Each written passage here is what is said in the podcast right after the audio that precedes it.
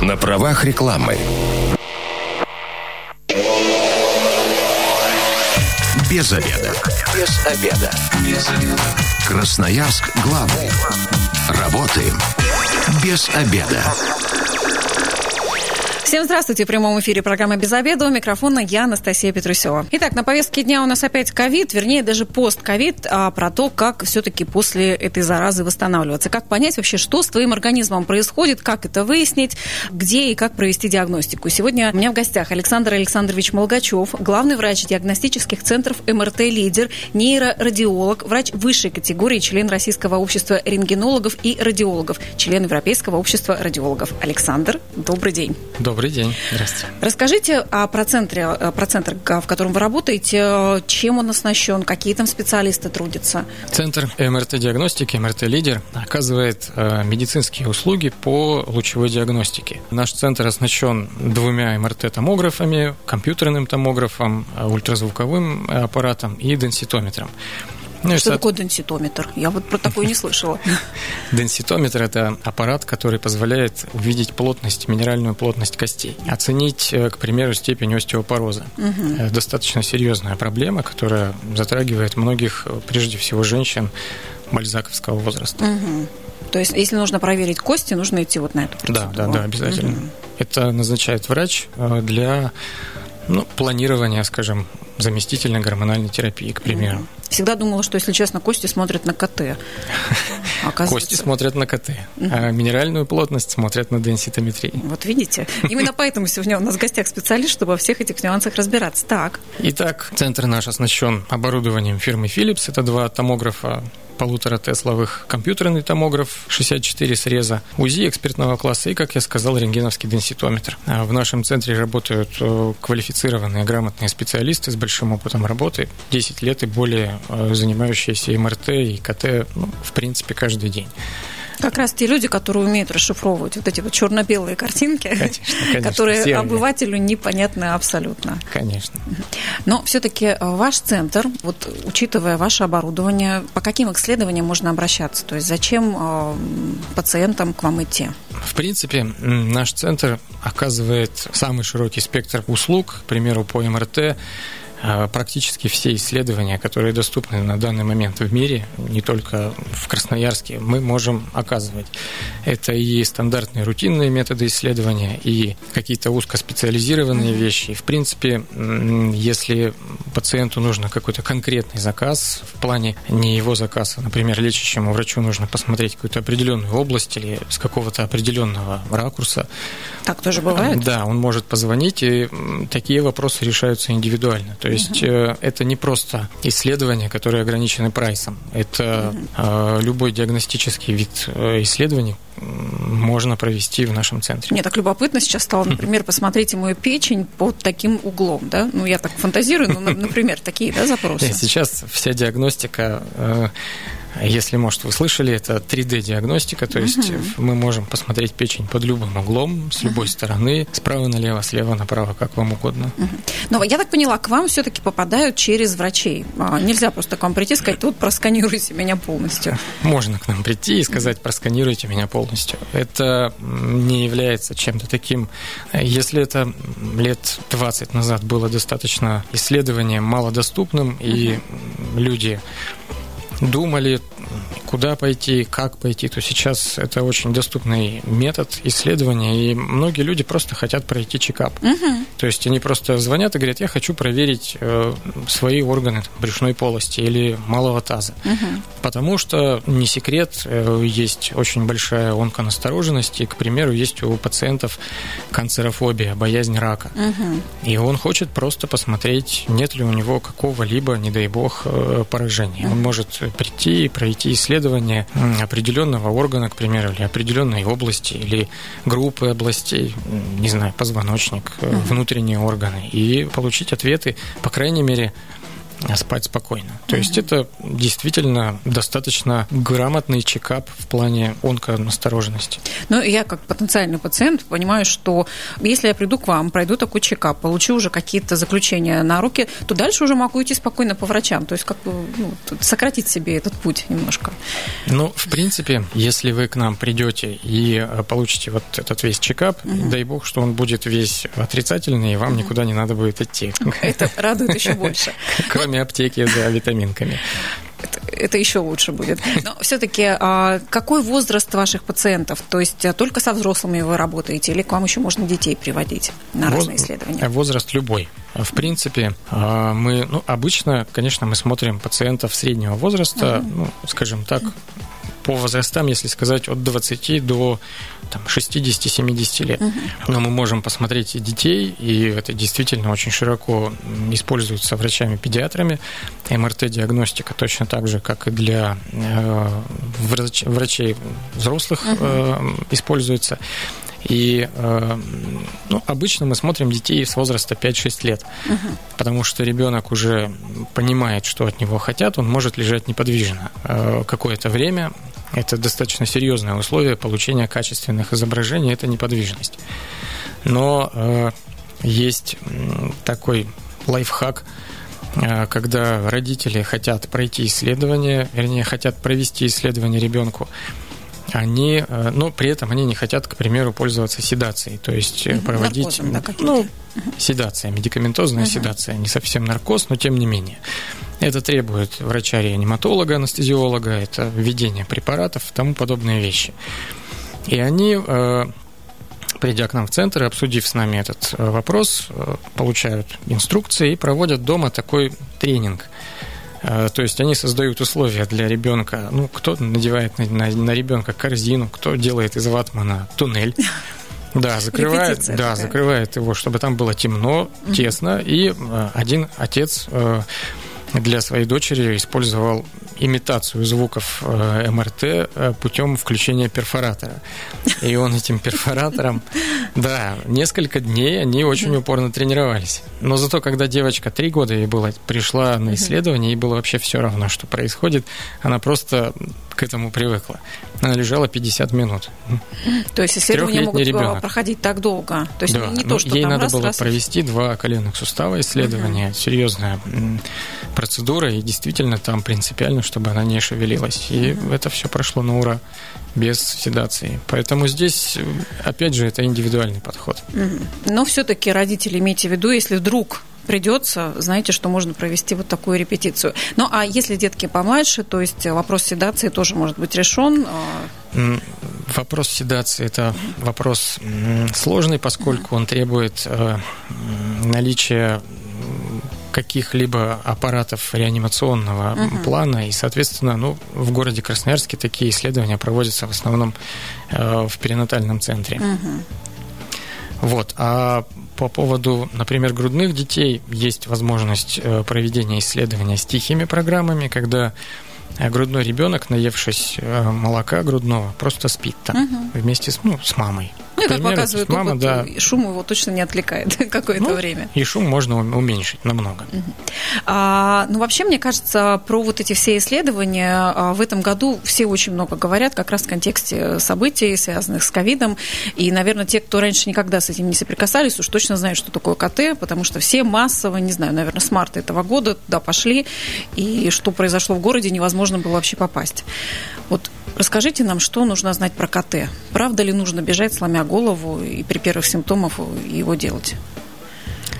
А, да, э, этот год вообще год компьютерной томографии грудной клетки. Это исследование, mm-hmm. наверное, побило все рекорды популярности, и его делали почем зря. Нужно, не нужно, есть показания, нет показаний. КТ грудной клетки – это очень информативный метод, который реально помогает э, узнать, что же происходит с э, легкими. Э, в плане ковида в первую вот его волну, вот uh-huh. весеннюю, КТ действительно использовался прям ну, тотально, то есть э, любой пациент с, ну, с подозрением на ковид подвергался исследованию КТ. Потом это немножечко пересмотрели, э, поскольку картина поражения легких на КТ не всегда коррелирует с клинической картиной. Угу. И назначение э, и терапия последующая, она не всегда зависит от э, данных КТ, так же, как и госпитализация пациента. Угу. Поэтому КТ проводится пациентам тяжелым, у которых есть какая-то серьезная клиника дыхательной недостаточности, нарушение э, дыхания, нарушение сознания, может быть. То есть это серьезные вещи. Если у пациента, к примеру, с положительным мазком нет, э, нет э, клинических каких-то проявлений, то это не обязательное исследование. Другое дело, что он может э, это провести, угу. скажем, опять же, как я говорил вот несколько минут назад, у пациентов с канцерофобией. Вот Для они боятся. Ну, есть действительно такие люди, и ковид – это проблема не только медицинская, но и социальная, на мой взгляд, угу. сейчас. И есть действительно ковидные нарушения психики, когда человек просто ну, боится. Угу. И это не связано никоим образом с клиникой или с чем-то еще. Ему просто страшно, что... Ну, Александр, действительно же есть такие страшилки, что чувствую себя хорошо, прекрасно, решил на всякий случай сделать КТ, а там выяснилось, хоп, и там уже 30, 40, 50 процентов поражения легких. Но и страшно это упустить. Есть. Действительно есть э, подобные случаи. Это скорее случаи, но тем не менее они, конечно, имеют место. Но все-таки люди идут делать КТ. Я знаю, что а, также предлагают сделать рентген. Это действительно такая альтернатива или все-таки это про разные исследования? Это два исследования, которые связаны с одним и тем же физическим принципом. Они оба связаны с э, применением рентгеновских лучей. Но это совершенно разные исследования, принципиально, поскольку на рентгене мы получаем одну картинку, которая суммирует все на пути эм, рентгеновского луча, и, соответственно, э, на рентгеновской пленке очень много белых пятен, скажем mm-hmm. так, если можно так сказать. То есть мы не видим истинной картины. Э, к тому же вирусные пневмонии, интерстициальные, они зачастую на рентгеновской пленке вообще не имеют отображения. И вот этот вот симптом матового стекла, который сейчас знает каждый да, человек, даже не врач, он на рентгене, в принципе, не имеет отображения. То есть проходить исследования на рентгене нет смысла? Ну, если в плане ковида, угу. в плане диагностики именно интерстициальной пневмонии никакого угу. смысла, потому что это не особо видно. Тогда в вашем центре а, что рекомендуют сделать для диагностики ковида? То есть э, КТ? Ну, как, Какие исследования можно проводить? Компьютерную томографию проводить э, можно в нашем центре в любом случае. Это никто не отменял, и мы проводим это исследование и пациентам, как переболевшим, угу. и пациентам с ковидом, поскольку... А если положительные? Вот... Да, у нас организован отдельный коридор, и а, пациенты не пересекаются. То есть, ну, грубо говоря, пациент, который пришел на МРТ или угу. на другой метод исследования, может не бояться, что он будет рядом с пациентам с ковидом, хотя ну, все соблюдают масочный режим, есть э, все средства обеззараживания э, воздуха, ну, то есть все эти необходимые на сегодняшний день вещи, которые сопровождают э, пациентов с ковидом, но тем не менее у нас организован отдельный вход, отдельный поток, и они не пересекаются. Ну, потому что я знаю, что некоторые клиники э, закрывали у себя эту процедуру как раз, чтобы что-то не распространять. То есть вы подстраховались, и у вас есть а, э, специальный алгоритм, как это Нет, мы не то, что подстраховались, это необходимость, uh-huh. которую не, ну, без этого нельзя. Uh-huh. Либо так, либо никак. Либо должно быть разделение потоков, это принципиально необходимое условие условия с точки зрения эпидемиологии. Красноярск главный. Консультации по любым вопросам. Бесплатно. Без заведа. Итак, возвращаемся в эфир программы «Без обеда». У микрофона я, Анастасия Петрусева. И сегодня мы говорим о постковидном синдроме.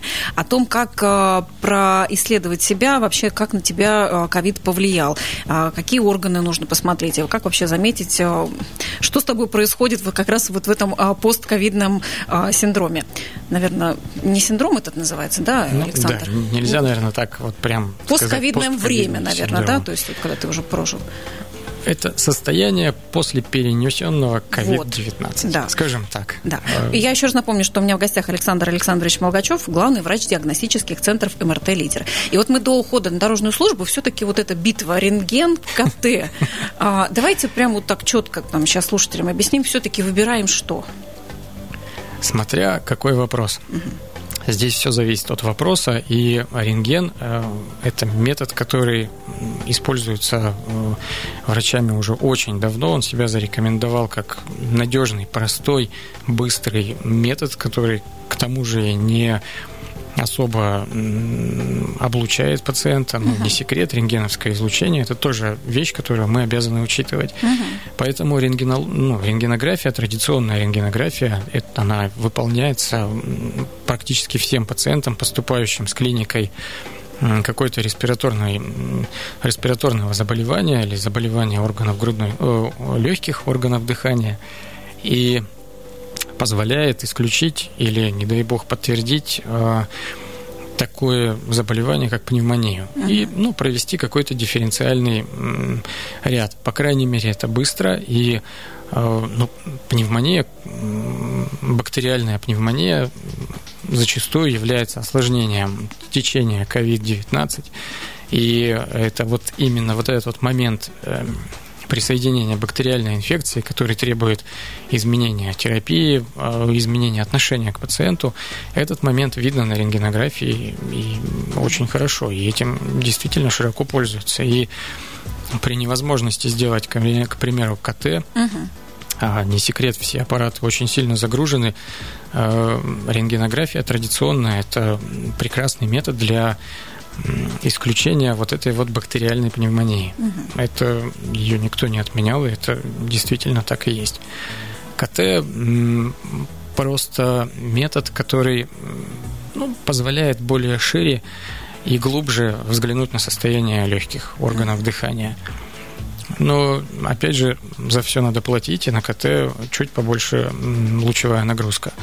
Угу в несколько раз примерно она превышает таковую на рентгенографии. Но опять же, чтобы принимать это решение, всегда нужно посоветоваться со специалистом, с врачом, вот это, чтобы это, это не было так это стандарт, пальцем конечно. Ну, а все-таки, если говорить э, как раз э, про период, когда вы уже перенесли ковид, вы выздоровели, восстановились, все в порядке. Вроде бы вот так конкретно ничего не беспокоит. Но понятно же, что на этом вся история не заканчивается, и нужно как-то происследовать, как вообще ковид на твой организм повлиял. Вот что в данном случае можно делать, какие исследования можно проводить?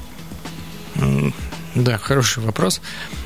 А, сейчас ну, уже прошло практически год, наверное, угу. с э, ну, да. вот, вот этого массивного мирового наступления вируса на планете Земля. И э, накоплено действительно очень большая, очень большой такой информационный массив, который ну, пополняется каждый день, каждую минуту, каждую секунду. И очень много данных о том, что вирус достаточно коварная штука, и поражает он не только и не столько легкие, угу. а поражает он а, и внутренние органы, и эндотелий сосудов, то есть внутреннюю выстилку сосудов. И э, очень много осложнений, которые, к которым он приводит, связаны как раз-таки с поражением мелких и крупных сосудов. Угу. Тому же э, сам по себе вирус очень неадекватно заставляет вести нашу иммунную систему. И есть, ну, я так же, как и матовое стекло, очень распространенный такое словосочетание цитокиновый шторм. Угу, я думаю, да. ну, вы слышали о таком. Это как раз-таки вот эта вот неадекватная реакция иммунной системы, которая приводит к, к нарушению работы многих органов, не только легких. Опять же, само по себе лечение COVID-19 это тоже достаточно токсичная процедура, которая э, может приводить к поражению, к примеру, печени, как нашего главного фильтра и главного органа детоксикации. Ну да, тем более если антибиотики в большом количестве применялись. Ну, не только антибиотики, очень большая группа препаратов, соответственно, э, печень от этого очень сильно страдает. И сразу же мы видим несколько направлений, куда вирус скажем, бьет, по которым органы, по которым он бьет, и, соответственно, мы можем а, помочь врачу-клиницисту посмотреть, что же с ними случилось, по крайней мере, структурно. На сегодняшний момент очень много данных накоплено о поражении, как прямом поражении вирусом э, нервной системы, так и опосредованном, к примеру, через поражение мелких сосудов э, и нарушение кровообращения, либо иммунно опосредованное поражение головного мозга в виде энцефалитов аутоиммунных. И э, все вот эти вот моменты э, имеют отображение в том числе и на МРТ. И э, все эти моменты мы, в принципе, можем посмотреть. Э, мы разработали в нашем центре, скажем, такой протокол исследования э, специфический, где постарались собрать вот все данные о, ну, на сегодняшний момент о поражении головного мозга Э, при заболевании COVID-19 и постарались э, этим протоколом выявить все вот наиболее частые и наиболее серьезные моменты. Угу. Поэтому это такой своеобразный постковидный чекап, если можно сказать. Но это касается Никто... только головного мозга или других органов тоже? Э, на данный момент это касается только головного мозга, центральной нервной системы. Не только мозга, но и периферических нервов, э, черепно-мозговых нервов, тройничные, обонятельные тракты. Эти все моменты мы можем посмотреть и выявить э, какие-либо проблемы, то есть какие-то структурные их нарушения. Вот в нашем центре несколько случаев было когда пациенты приходят с э, непонятными разлитыми болями в э, брюшной полости, ну вот болит и болит. УЗИ нормально, все хорошо, все анализы печеночные и другие, все хорошо. И вот пациент пришел на МРТ. Э, молодой пациент, у которого был выявлен тромбоз крупной вены, да, тромбоз воротной вены. Это достаточно серьезное осложнение. И после ковида э, как раз э, очень это, часто. Это возможно, потому что тромбозы – это одно из наиболее частых осложнений. Венозные тромбозы, не только полые вены, синусов головного мозга.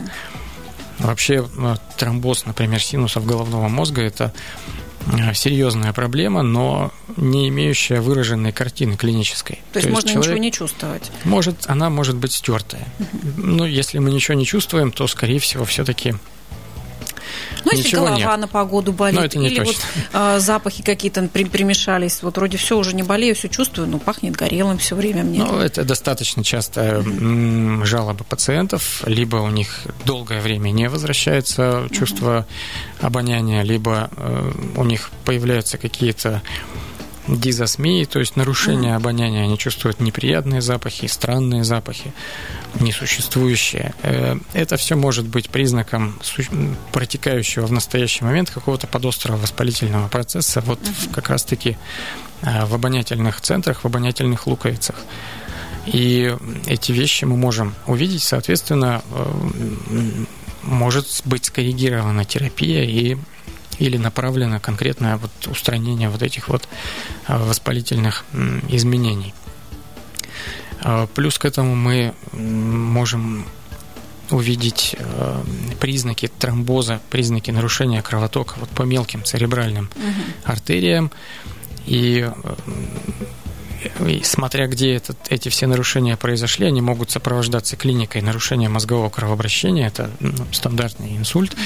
А, который требует вмешательства доктора-невролога, определенной терапии, то если это э, нарушение кровообращения произошло в не, функционально неактивном зоне мозга, например, то человек, в принципе, может даже ничего и не почувствовать. Угу. Но, тем не менее, нарушение свертывающей системы есть, есть микротромбоз, который требует э, какой-то коррегирующей терапии. Александр, ну все-таки, чтобы сейчас не запугать, но и так э, объяснить э, людям, которые перенесли ковид, какие все-таки могут быть симптомы такие яркие, которые точно говорят о том, что нужно пройти это исследование?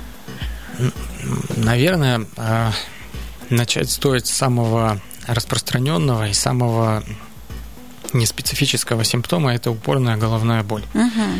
Ну, а если она ну, до этого всю жизнь на погоду болела? Понятное дело. Э, если человек... Здесь э, основной момент, когда после перенесенного ковида у вас что-то появилось снов, э, впервые или новое. Угу. То есть нужно обращать внимание на какие-то впервые возникшие симптомы. Угу. И если э, головная боль, ну знаете, головная боль бывает переутомился, поболела угу. голова, прошла. Там От голода того, бывает. Да. Погода меняется, тоже бывает. Но э, если она, например, болит в течение 5-7 дней, недели, там, месяц, наверное, это уже не совсем правильно, и нужно угу. провести какое-то исследование. И дай бог, что мы напишем абсолютную норму и ничего не найдем. Угу. Гораздо хуже, если что-то, что можно коррегировать или на что можно направить свои усилия, лечебные усилия, будет пропущено, и пациента, не дай бог, будут еще какие-то осложнения. Uh-huh. Вот. Э, это что касается головной боли. Э, есть также симптом необъяснимая смена настроения, к примеру. Ой, Депрессия. ну так сейчас все женщины придут сразу исследовать. Но я имею в виду, опять же, внезапно появившееся. То есть, или человек был абсолютно добродушным, радостным в жизни, а тут uh-huh. вдруг стал проявлять какую-то агрессию. Uh-huh. Это тоже может быть симптомом поражения определенного центра головного мозга и, соответственно, назначения какой-то терапии. Uh-huh. А, также это может быть вялость, забывчивость, какие-то... То есть это вот такие неспецифические симптомы, которые вдруг у человека появились. Ну, народе называют подтупливать стал после ковида, ну, и это очень-очень распространено. Можно и так выразиться. Нет такого термина, но тем не менее. Ну, во врачебной лексиконе точно, я думаю, что нет. Это точно. Вот. Такие вот э, заболевания, симптомы, которые не имеют специфического какого-то характера, но которые появились и которые э, заставляют на себя обратить внимание.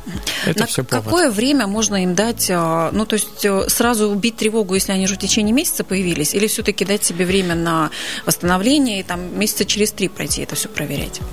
Вы знаете, если э, пациент проходил лечение от COVID-19 и у него, не дай бог, были еще какие-то осложнения, uh-huh. то понятное дело, в первый месяц, наверное, после клинического выздоровления, угу. это будет пациент, который называется реконвалесцент. Он будет э, восстанавливаться. То есть еще непонятна будет картина? Ну, конечно. Это очень большой стресс для организма, для иммунной системы, угу. для нервной системы, для системы кровообращения. Ну, это, это, это прям огромный стресс. Угу.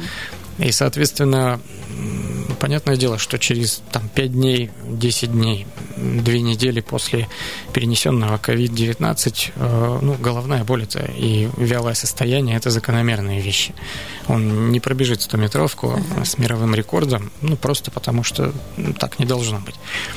Но если эти симптомы появились после э, того, как человек переболел COVID-19 и длятся достаточно длительное время, они заставляют его беспокоиться, они обращают на себя внимание, то, конечно, это повод. Угу. Конечно, это повод пройти, ну, скажем, такой церебральный чекап проверить. Даже если уже прошло несколько месяцев, а, и вроде как вы уже Но, все забыли про этот ковид. Наоборот, как раз-таки, если прошло несколько месяцев, а у него сохраняются mm-hmm. такие жалобы, то это... То обращайтесь к врачу, не затягивайте. Это однозначно. Александр, а, давайте сейчас подскажем слушателям, где вас найти и что нужно для того, чтобы обратиться в ваш центр. Центры МРТ-лидер расположены по двум адресам. Это аэровокзальная, 17 и улица Ады Лебедевой, 93В. Запись ведется по много многоканальным телефоном. Наш центр работает с 7 утра до часу ночи, соответственно, uh-huh. пройти исследования не только COVID-19, uh-huh. любые, в принципе, исследования, которые мы можем провести,